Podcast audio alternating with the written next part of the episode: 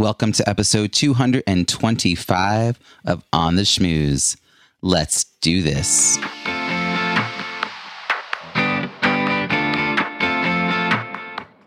Welcome to On the Schmooze, the podcast that highlights talented people from different fields, explores how they built strong networks, and overcame challenges on their way to becoming successful leaders. Now, here's your host, Robbie Samuels. I'm committed to spending a lot more time with my family in 2021 than I did in 2020. Since April, I've worked nearly every day that ends in Y, including holidays. Mm, you know, they also end in Y. I'm grateful I had so much business success this year, and I know I am the arbiter of my schedule. So if it's feeling out of balance, I'm the one who needs to make adjustments. I also know that if I'm working flat out to meet current client demands, I won't have time set aside to focus on rather than in my business. Working on my business means having time to think strategically about my goals and identifying key actions I need to take to meet those goals. If you haven't yet, this is the time to start setting your quarterly goals for 2021. I've spoken before about my quarterly goal planning and how it's helped me strategically build on my past success. What I love about setting quarterly goals is I'll put full effort into the plan for 12 weeks and know then whether the strategy is working or needs to be adjusted. If I set an annual goal at the end of the year, I won't know if it didn't work out because I didn't put enough time and energy into the project, or the strategy wasn't right, or maybe it was the wrong goal. Back in 2018, I worked with Heidi Weber of the Literary Salon to design a workbook and co host quarterly masterclasses throughout 2019 around goal setting. The idea is to set two major goals and two minor goals per quarter.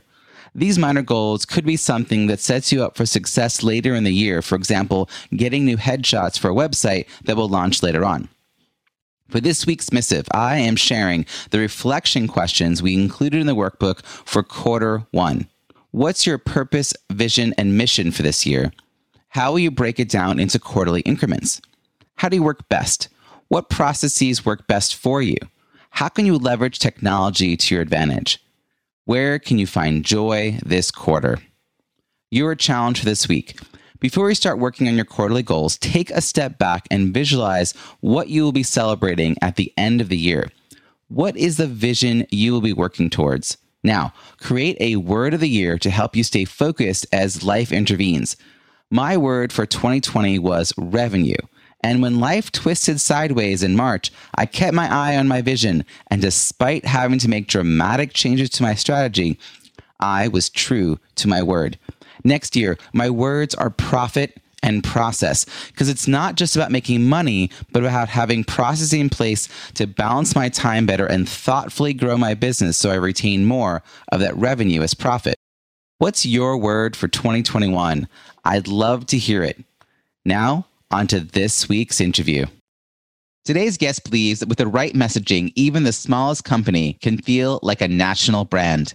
She is the CEO and founder of The Repositioning Expert, a division of Coachtactics and a marketing strategist who helps professional service companies change their messaging to attract more decision makers. For 20 years, she was an award winning marketer at companies such as Pepsi, Pizza Hut, and Frito Lay. She's the author of Gentle Marketing, a gentle way to attract loads of clients and how to win friends the way Apple wins customers. In addition, she is a regular featured expert on major television networks such as ABC, NBC, CBS, Fox, as well as a popular speaker at international conferences. Please join me in welcoming Chala Dincoy. Yay! Thank you so much for being here from your home in Toronto. Um, I am thrilled to have you here. As you know, this is a show about building strong networks, and the context is leadership, because as you would probably agree, no one achieves success in a vacuum, right? So, for that reason, the first question is always how do you define leadership? And when did you realize you had the skills to lead? the moment that I left my job. that was the moment for me. Um, I mean, I worked, you know, 20 years for the corporate world and some big, big, giant brands. And so the leadership in those uh, roles was always about you know if you're gone does your team pick up the slack? And do you know do, do, they operate as if you're not there? Do things keep going on? Do masterful wonderful things keep happening when you're gone? Uh, that to me was you know the leadership. And then when i left corporate and i started my own career well uh, you know started my own company the leadership now is like putting one foot in front of the other just like what you and i were talking about you know when new unexpected things hit. I had my best year last year when, you know, I spoke at 16 conferences or 14 conferences in the US without even lifting a finger. I was asked in front of hundreds and thousands of people, right? And this year all of that went away, you know, in March. So then the leadership in this role is more about putting one foot in front of the other, getting up every morning and doing things that you know you need to do that are new, scary, are stretching you, reaching for resources you've never needed or had or you know had experience with and so now i work with you know social selling teams in three different countries for the love of god right? like i'm meeting with them at their hours day and night and so and i have also pivoted into teaching people the same skills of how to figure out what to say so they can land a meeting because the number one problem today in the B2B world, as you probably know, is not enough leads in the pipeline. Mm. I love it. It feels like in some ways it comes down to self leadership when you're uh, yeah. when you're on your own, as opposed to this context when you were in a large company. It was. I love this visual of like if the boss isn't there, like they're a true leader if the ship keeps, you know, yeah. going in the same direction and people understand how to step in. Because in some ways, in, in that in that example of the of the corporate space, it sounds like leadership is often about inspiring others then to have leadership because then in your absence they don't just go oh i don't know what's going on. You know like you you they they feel they feel empowered to keep going. But when you're you're when you are the business owner well then you're the business owner. And so like you have to inspire yourself to take that action first and foremost yeah, well, the onus is on you. Like when I worked for those giant brands, it was never the onus was never on me to figure out what to sell and who to position and you know, like it was mostly about the the doing of it. But now it's about the figuring out what to do and then to to push yourself in the face of adversity and all sorts of newness and and complete unknown, like complete question mark into new directions and, and figuring that piece out, which, you know, I'm still honing. I, and yeah. luckily, most of it has come back, but I'm still honing so that I can keep growing in this direction. So similar to what you're doing. Yeah, yeah. Because we, we were talking before we got started about how I had to make this big shift from teaching people how to engage and take advantage of and make the most of the in person events they were attending back when we used to get on planes, moment of silence yeah. back in the day. And how we then design online experiences that still meet the needs of both content and connection. So i would love to hear a little more about leadership and and, and your background in this. And i want to take you back Chala, even further. Let's talk about what you were like as a kid. I mean when you were like on the playground were you the kid who organized kids to do things? Did you run for office? Did did you have anyone you looked up to when you were a kid who were like, oh, I want to be more like them because they're they're you didn't have the word leadership then, but like what were you like back then? Oh my God. I used to lend money to to people and then I would charge them interest. And I had this little book that I would write. I, and then I always pretended that I never had change. So I would, you know, get my parents to pay for stuff and get my sister to pay for stuff and get my grandparents. I mean, it, it sounds awful, but that's that's the kind of kid I was.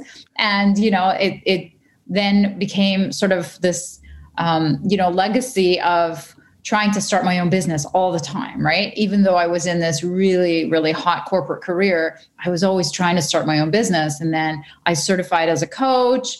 And then I thought, okay, if I leave my job and I have this certificate, people are going to just like come in droves, right?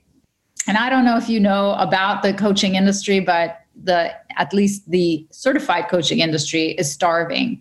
According to their uh, median income reports, it's 20 grand a year. I know. So that I was one of those people. So when I left, you know, I was starving Uh, I had just left a six figure job. And uh, at the time, my husband, who's now my ex husband and still best friend, but it, he wasn't making enough to support our lifestyle. And we had a child. So I had to very quickly figure out what to do. Again, another pivotal moment, right? And so what I what I used to do in my job is I used to launch products, new products every year. And I had to figure out how the new Pepsi wasn't going to you know cannibalize the pepsi that was on the shelf. So i had to reposition which is the name of my company the repositioning expert is i had to position it into a gap in the market figure out what is the message what is the price what is the packaging what's the offer what's the concept. So that was my job. And then i did that on myself. Mm-hmm. and when i did that I went from a generic coach into a marketing coach. And then I started getting a little bit more traction. And then I went even deeper and I super niched into uh, helping people nail their niche. And I have a whole program called Nail Your Niche. And then, because we do it like by asking the market in a strategic way, we don't just throw spaghetti at the wall to figure out your niche. yeah. So all right, I want to I want to I want to jump in here because you said some stuff early on here that I, I don't mm-hmm. want to like have it just wash okay. past us. You were a bookie. Like you were like I was. Oh my I listen, I was super entrepreneurial as a kid too. I was it started with gum. I was chewing gum and they would ask me for a piece and I, I got tired of giving away gum. And so I started selling packs of gum and I would buy it for 25 cents a pack and sell it for you know 50 cents a pack and then i got candy bars and i mean it just kind of grew and grew and grew eventually i was selling bagel sandwiches in high school so yeah but um but like like you uh, the entrepreneurial spirit and i went into nonprofit and event the whole nonprofit fundraising events on a world for 15 years. And you followed a path into sort of this marketing world in corporate america but you still had that like kind of itch to do your own thing and I, and I also really can resonate, and I think a lot of people listening can resonate to this idea. Like, but if I just hang my shingle, won't everyone just show up? Because you, you know, because you don't have to hunt when you're in corporate America or even working for a job in nonprofit. You just kind of show up, and someone else hands you the a to do list, and you execute. so a lot of learning. What year was it that you made that shift into?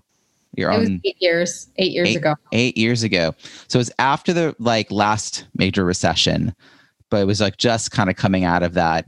And did you have any clients when you made that shift? not and not like a not like the uh the one that pays all the bills one like a oh god no no yeah. i had to save i had to save i mean i do a lot of i used to do a lot of tv appearances about um how to start your own business and i teach in male men's a men's prison again before covid about how to be your own boss. And one of the things that I always say is to save like at least six months of savings because of, of that experience. Mm, yeah. I think a lot of people don't realize that. The best advice I got was from Dorie Clark, who's been my friend and mentor, and at one point my business coach. And she said that you'll know it's time to leave your day job when it gets in the way of your business. Mm, Isn't yeah. interesting? I mean, right? they were both getting in the way of each other. And I tried it. I really, I was so like reluctant to leave because of the security. I had a good job. I liked it, liked my boss, liked the money. It was so easy. I could do it in my sleep. Golden handcuffs. Yeah. Hard. It was hard to leave. But then, you know, I had a fight with a bipolar woman at work and ta-da it lasted two years and my boss refused to deal with it because he didn't know how and uh, it was like i thank that woman in my dreams every day right because there's sometimes a moment where the thing that feels cushy and easy stops being cushy and easy. So the oh, unknown yeah. becomes more appealing than the known. Yeah, I mean, well, it was just too painful to stay. So that's when I said, I am not going to go get another job. This is the time for my dream. And I was, I didn't sleep for two months. I had nightmares every month, like every night. You know, 2 a.m. I knew I'd be up.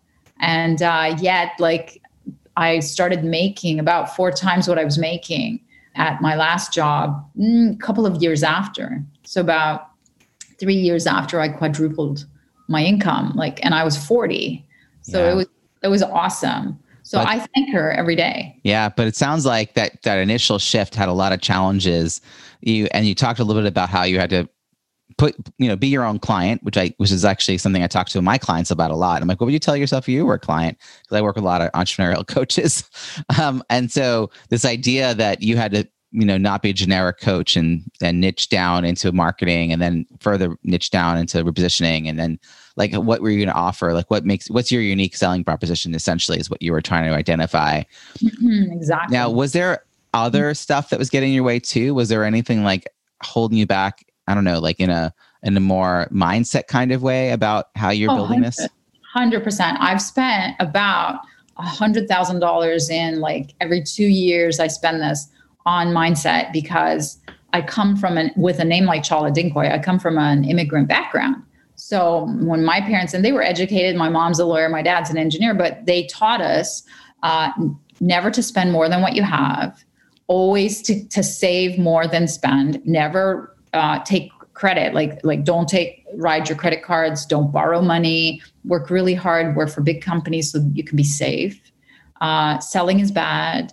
Like these are uh, the money doesn't grow on trees. These are all things that were so ingrained into us that i ha- i mean when you have a business like you uh, my first coach that i hired for 15 grand i almost had a heart attack but he explained to me like if you don't spend the money out of where you want to be and you spend it out of where you are you're never going to make more. And if you don't like overcome this mindset of scarcity and and instead of getting into abundance and worthiness and all those things oh my god. So i spent a lot of time and money uh, to to try to overcome that. And i know that it's worked because i've never spent so much money on my business as i did when i didn't have it at the beginning of covid like there was no guarantees that i would ever get a single penny back but i've never invested so much at one time in my business and I believed in it. Yeah, because I could do it because now like I'm a different person.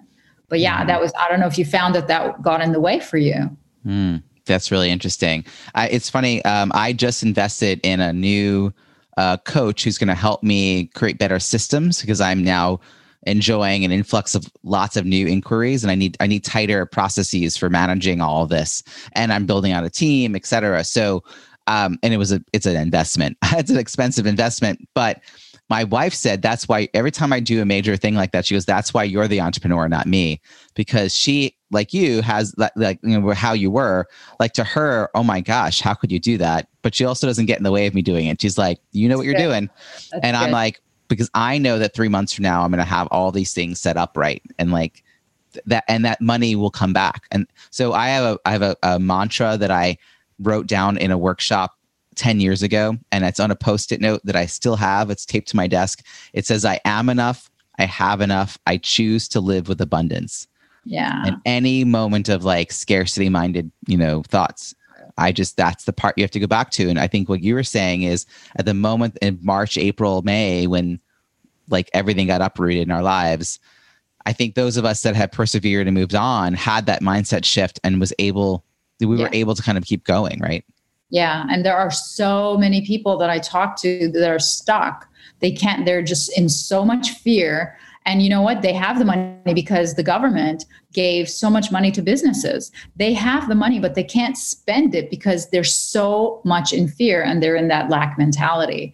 And they're they're truly stuck. They're truly stuck and they're just hoping for an extension on all these grants. Mm, yeah. Instead of creating it like you and I have, instead of recreating it out of yeah. nothing.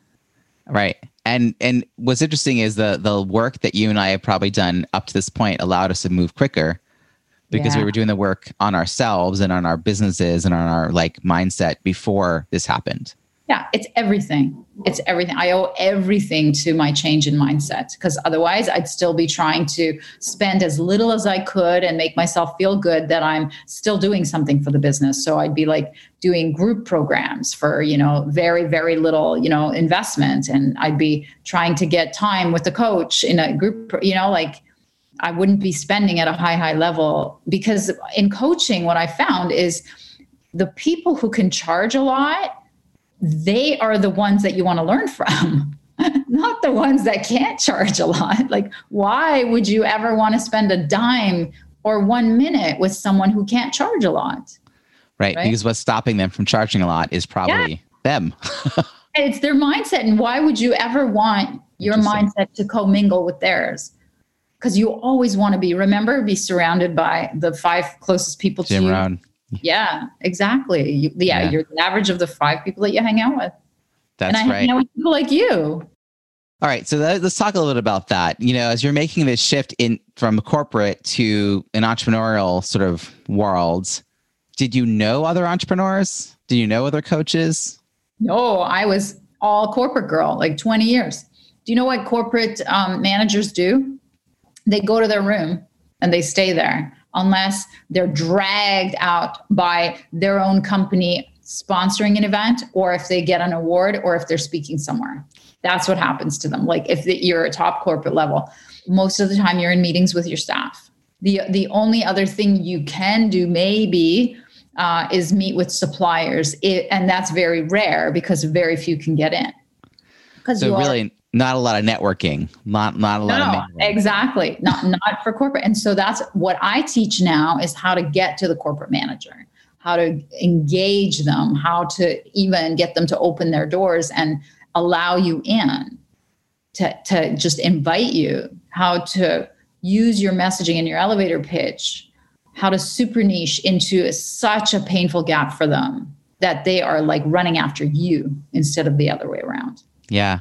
So, how did you model what your business was going to look like? Like, as, as you started this, you said you got okay, you, you got certified. So you had your you know certification in one hand. You had one client, and you were like, "Go time." You know, how did you start surrounding yourself with the kind of people that would help you up level? I paid for them. I literally had to buy like the presence of very successful people in my life because unfortunately I didn't have any role models. Like my parents are retired, you know, they're still scrimping and saving. They're comfortable because of all the scrimping and saving. But uh, you know, my sister's an engineer, but she's a civil servant. Uh, so is her entire family. My husband was ex-husband now was, uh, you know, an engineer who didn't have a lot of income. So, and my, as I said, the only people that I knew were the people in the office.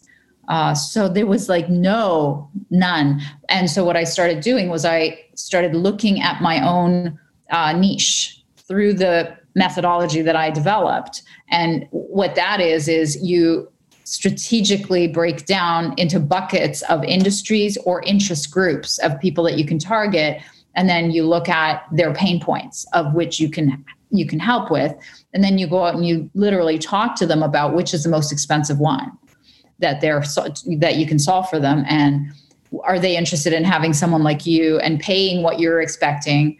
And so through that like that methodology i put together is like two weeks. You can have those conversations within two weeks and figure out your niche. And that's why the program is called nail your niche. You can nail it within two weeks if you have those conversations with the right people in the right structure because garbage in is garbage out for any type of um, uh, research. And then i um, implemented a visibility plan around so i've been on you know tv 20 times on every network in your country not even in my country. And then um, you know i spoke at nasdaq and they put you on the jumbotron in new york. And so like so i did all of that but it was always about the same topic to the same people and so that curious. All right, Yeah. so I, I'm really curious because I know people who've been doing this for for a long time, and they often getting on TV, figuring out how to open those doors. Do you think that you already had a lot of those gifts because of your basically what you're teaching is what you then apply to yourself, and you also are willing to pay money to like have some doors open so people would help you kind of keep going. Um, but like obviously, you know, landing the first TV spot must have been the hardest because after that there's some proof that you know how to do it. And it's easier to then shop like hey i've done this show. Can i do this other shows? How did you land that first one? And did, and did was that another like working with a coach they helped you Yeah. kind of land? Yeah. That's how and it was the easiest. It was working with a coach. I hired a media coach. They they told me exactly what to do. And that's how i got 20 slots isn't that funny? When you say it right now doesn't it sound so self-evident? Yeah. I mean it wasn't cheap but i was on tv 20 times. Not a lot of people can say that. And there, there were people who have been on tv 60 times in that program right? Yeah. So what's what's great is that once you have that, then you have the social proof to be able to charge the higher fees, and people are coming to you because they they see you or they hear about you and that social proof helps convince them that you're the right person yeah. And you know what? I started charging like a ton, oh, like I started, I quadrupled my price and quadrupled my income overnight because of a coach that I hired, the first one that I was telling you about. And I didn't have any of that. I didn't have any of the TV. I didn't have. So what I learned is you cannot charge, first of all, what the market will bear because it's, I mean, look at what Anthony Robbins charges, right?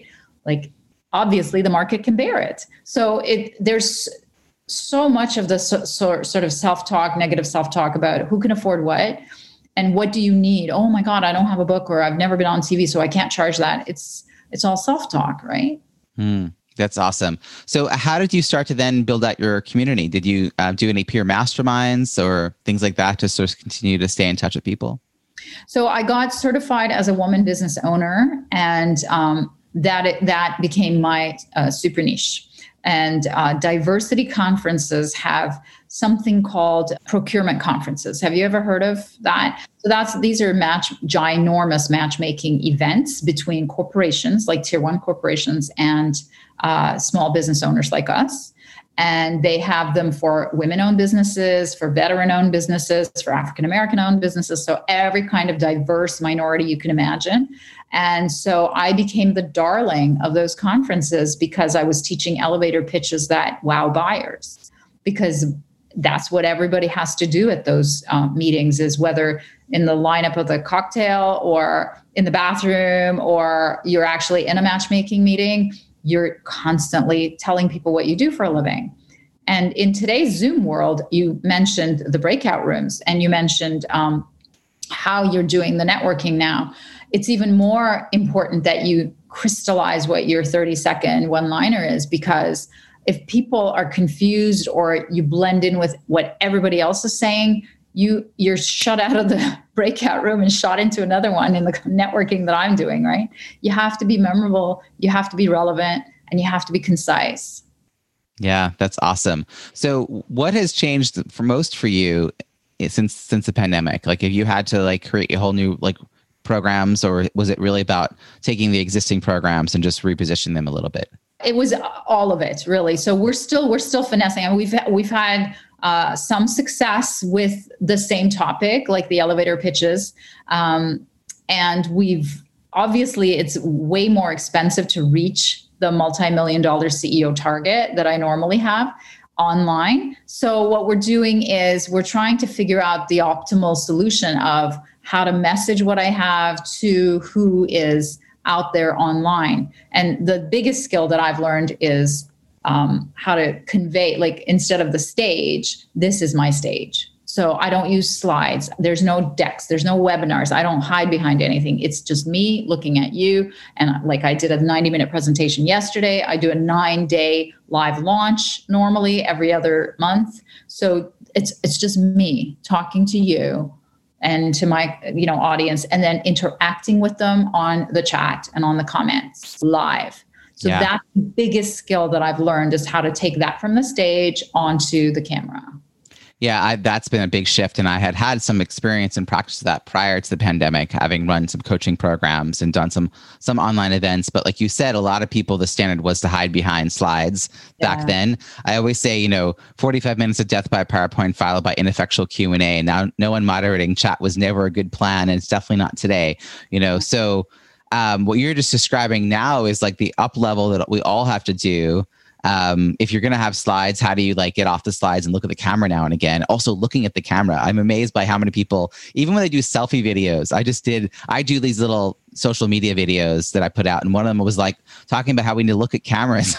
like, even in selfie videos, I see people looking at themselves. They're like, they're recording and they're looking down. And I'm like, that's not very engaging. Like, we can't actually see you. So, there, there's some new skill sets that I think we all have to develop. And I love what you're saying about how we have, have still have to have a tight, intro um, because we still it's, it's we don't mean have the handshake per se, but we have our moment, uh, and we have to make the best use of that moment and be memorable and referable. Like, is is it something that people are going to hold on to in their heads, or are you just a coach or a consultant. That's not really sticky in my head, or a lawyer. That's not sticky in my head. So I can see a lot of people needing what you're looking to do these days.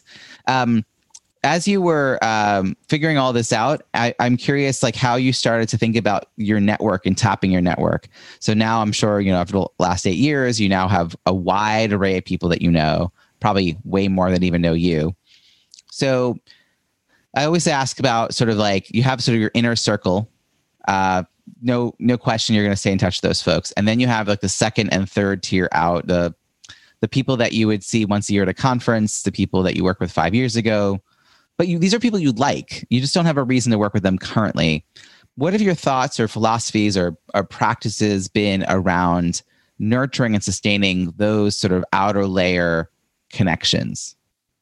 Um, so it's basically through my email newsletter. I my newsletter is very personal. Like i show my body because I, I have my fitness blog. So uh, like my last one i showed my six pack like that i had gone away. And uh, but then I, I put like value around some marketing news. And then um, i do co-hosted um, you know live streams with my 11 year old who's on the spectrum nice. them yeah and those like those go viral right? So those that that has been a non-stop and i've been religious about it. I've been like every week no matter what happens in my life even if i'm in jamaica that thing goes out and it's got a mixture of my life with you know some content. So that's been the continuing thread but what happened now is um, I've hired, as I was telling you, some social sellers, some offshore social sellers who are actively reaching into my inboxes on all my social media and everybody who I've ever ever talked to and inviting them to things. So inviting them to you know a new live webinar, inviting them to a live launch, inviting them to a boot camp. It's all virtual. And so all of I mean I, I've made uh, just six figures in the last two months just from the people who are sitting around in my network. So and they're this, not new. So social sellers is such an interesting concept. So yeah. basically you have relationships with these people. You've you've engaged in some way in your inbox with them. And now, you know, if you had the time, you could sit and do it. But of course, then that's all you would be doing. So yeah. you, as a business owner, are focused on creating content and thought leadership and networking. So you hire someone to kind of dig into your inbox and take the message and share it out with a personalized sort of flair. And then that gets a really good response rate because people, those people do know you, like they actually have had some sort of connection with you.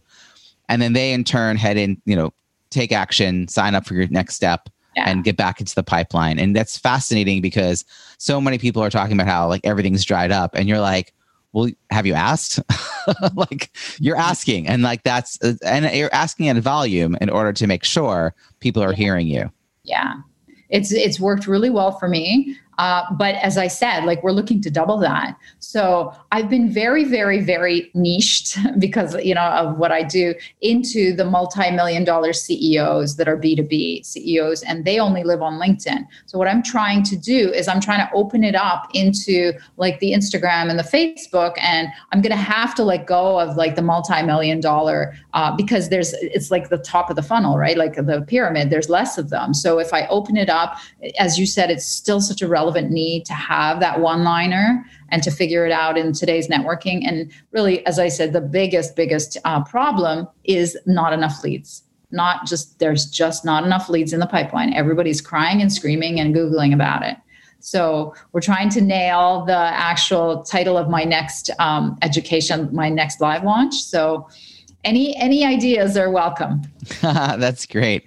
So um, you know what are do you ever like gather people together? Are you hosting any kind of online gatherings that are yeah. like a little little bit like lighter on content and more about social connections? Like are those part of the mix you know, I mean, that's a really good idea. I really love that. Uh, I've I've done. It was mostly about business though, so I've never done anything social like you. I really, I'm, I'm. I want to check yours out, and I'm gonna explore it on my own. But we invite them into my Facebook group, the private Facebook group called B2B CEO Society, and it's um, the name is is designed to scare people who don't uh, self-identify as CEOs and who are not B2B. But what I'm finding is that a lot of people on Facebook don't even know what B2B means. So they're just applying anyway. And we're, we're having to turn them down. But it's, it's just, it's really amazing. A lot of people I'm finding don't even know what a niche is.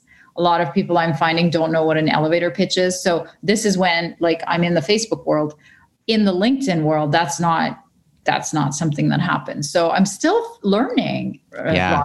I'm still exploring, but I love that idea of that, you know, social networking. I mean, how did it, how, how was the idea um, when you first started it? People just wanted to, I mean, they just shoot the breeze or what's the deal? So what's interesting is that it, since the pandemic started, a lot of people early on started hosting happy hours, virtual happy hours. Yeah. That were purely networking and oh. some of them lasted even for a couple of months like you know every week or every other week or something like that but those fairly for the most part have faded um, because i think at some point people realized they didn't have time to just sit in a room with a bunch of random people you know like uh, maybe maybe at first everyone got like there was a moment where none of us had any business and we all just were trying to talk to each other. And I always joke that very early on, it was like, oh my God, people I don't have to feed.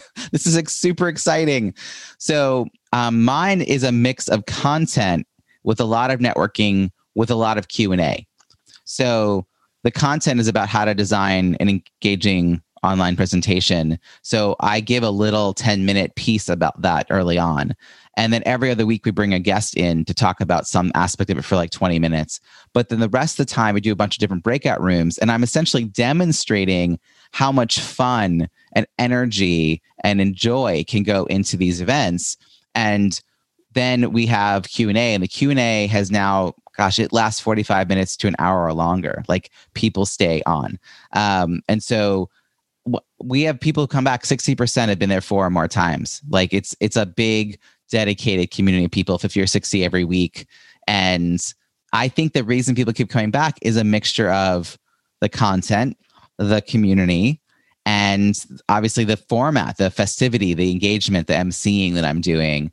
Um, so i've been i've been sort of um, i don't want to say daring but i've been um, challenging all the people that are in that group and all my clients to start thinking about what kind of industry specific gathering could they host on a, even a monthly basis where you could grab people from your Facebook group and invite them for a monthly basis to a networking event where maybe there you get a guest speaker to talk for 20 minutes 25 minutes on a very concise topic and then they go into breakout rooms to talk about that topic and get to know each other.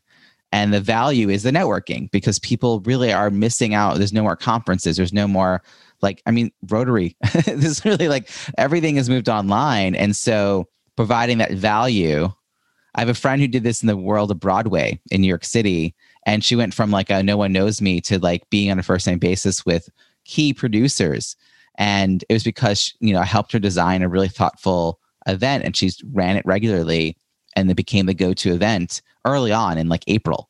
So it's a it's a very powerful thing uh, would be very hard to do pre-pandemic because it would have required geographic proximity. It would have required like booking a booking a room right? Like maybe paying a, a bar fee you know all these kind of constraints. But all those constraints are gone. Now it's really about you know really imagining all of that into an online space do you turn people away why would i turn anyone away because they're not your target? Everyone's my target. Okay. In this sense, like word of mouth is word of mouth. Got it. Know? Now, for you, you might want to say it's, for, it's, people from this group. If you're already defining a group through your Facebook group, I think you can work with that. Um, I have someone else who's doing it with um, chief learning officers. So she's bringing people together from organizations that have gone fully remote. So she's inviting chief learning officers from organizations that are fully remote, and she teaches people how to run remote teams more effectively right yeah. so like it's a it's another new opportunity that a lot of people haven't done yet so it feels novel and there's just a lot of, i think it's a lot of opportunity it's a little wild west almost like how can we all yeah. take advantage of this moment um, so even though it's it's a facebook group you have them come into zoom so oh that, no i don't i don't have personally have a facebook group around this. Oh right right. Okay. So you just you just do it off of your own yeah they stuff. register through zoom. They come each week Well, I'm going to give it a shot. You should totally come. So whoever's listening right now, if you haven't already joined, No More Bad Zoom is the the way to sign up. No More Bad Zoom.com. That's our No More Bad Zoom virtual happy hours every Friday at five o'clock Eastern. And um and Chala, this is thank you for giving me a chance to promo that. I didn't expect to do that, but it is kind of fun and it's creative. And I've been I have been thinking that you know for those of us that have great communities and you've got an amazing community you know you've you've attracted good people that being a host is such a powerful like opportunity to like be of value. Yeah no exactly. I mean my last um, vip client i got because of my podcast. She applied to be a guest on my podcast. My podcast is only five minutes.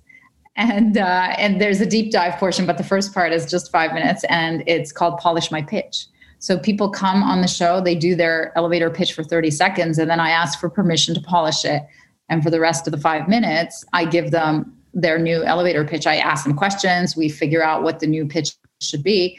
And it's always about super niching it, like really, really tightening it up. That's awesome. What then, powerful. Yeah, yeah. No, but I mean, and eh, like when people are confused about their, you know, vague equals broke in my language, right? So when they're generic and I tell them that, uh, they're pretty much aware of it, Robbie. They, they know that their messaging is leaving money on the table, confusing people, and just um, not getting meetings for them. Yeah, that's really powerful. All right. So, one of my favorite follow up questions as we wrap up here is if we're reconnecting a year from now, Chala, I hope that we are have great reasons to stay connected, which is wonderful. But let's say a year from now, and I say, "Wow, Chala, it's been a year since I interviewed you." I want to know at that point in the future, what will we be celebrating? What successes are you most looking forward to in the year ahead? That I broke the seven-figure mark online. That I completely converted my entire conference and never got on a plane. That's the whole I want that to say on my she she broke the seven figure mark after COVID and never got on a plane. I can't wait to celebrate that with you. That would be tremendous. And we all could use that kind of inspiration in our own life. So how can people find you and follow your work? So I'd love to gift one of the books that you were you were talking about at the beginning is called The Gentle Marketing and that's my most popular book because it teaches you how to stop chasing people and get them to start chasing you because your messaging is so amazing and clear. Um, and so if you go to repositioner.com which is my website and go slash uh, gift you will get a chance to get your uh, elevator pitch um, polished by me on a call on a private call. And once you fill that in uh, you get a chance to get you get the download of the book Great. I'm going to put this in the show notes at ontheschmooze.com. We're also going to have uh, links to your LinkedIn and your Twitter, as well as to repositioner.com, your website, and the repositioner.com slash gift, where you'll have a chance to enter to get your elevator pitch polished, which is such a great idea, and then receive the gentle marketing, how to gently attract loads of new customers. Chala, this has been a fun conversation. Thank you so much for joining us. Well, I'm not surprised it was fun because my God, this is what you do for a living. So, but thanks for having me. My pleasure. I hope you enjoyed that interview with Chala. Such a pleasure to speak with her and learn about her leadership journey. What is your key takeaway from our conversation? Something you'll put into action this week that you'll benefit from for years to come. Share what resonated with you in the show notes at ontheschmooze.com look for episode 225. That's also where you'll find all the links and resources to today's show, as well as over 200 archived episodes on this Pinterest inspired page. Reach out and let me know which are your favorite interviews. Are you ready to sign up for the 5% Advantage program? Held only a few times a year, participants of this four week program are eligible to become certified virtual event professionals. Hashtag no more bad Zoom. A select few will become Zoom producers who will join my expanding team to help me serve my clients as they strategically bring their events online. This is a great additional revenue stream for the right person because you can earn $200 or more an hour.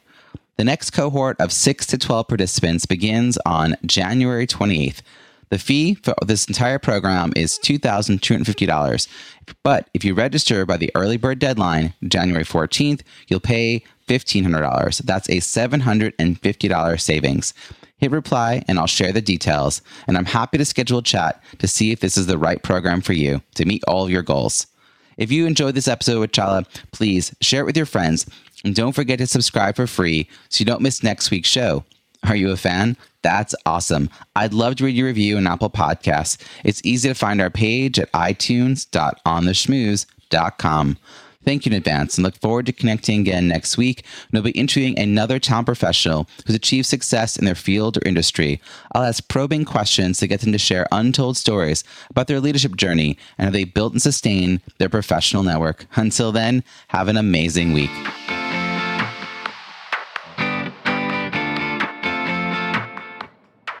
Thanks for listening to On the Schmooze podcast at www.ontheschmooze.com. That's On the Schmooze, S C H M O O Z E.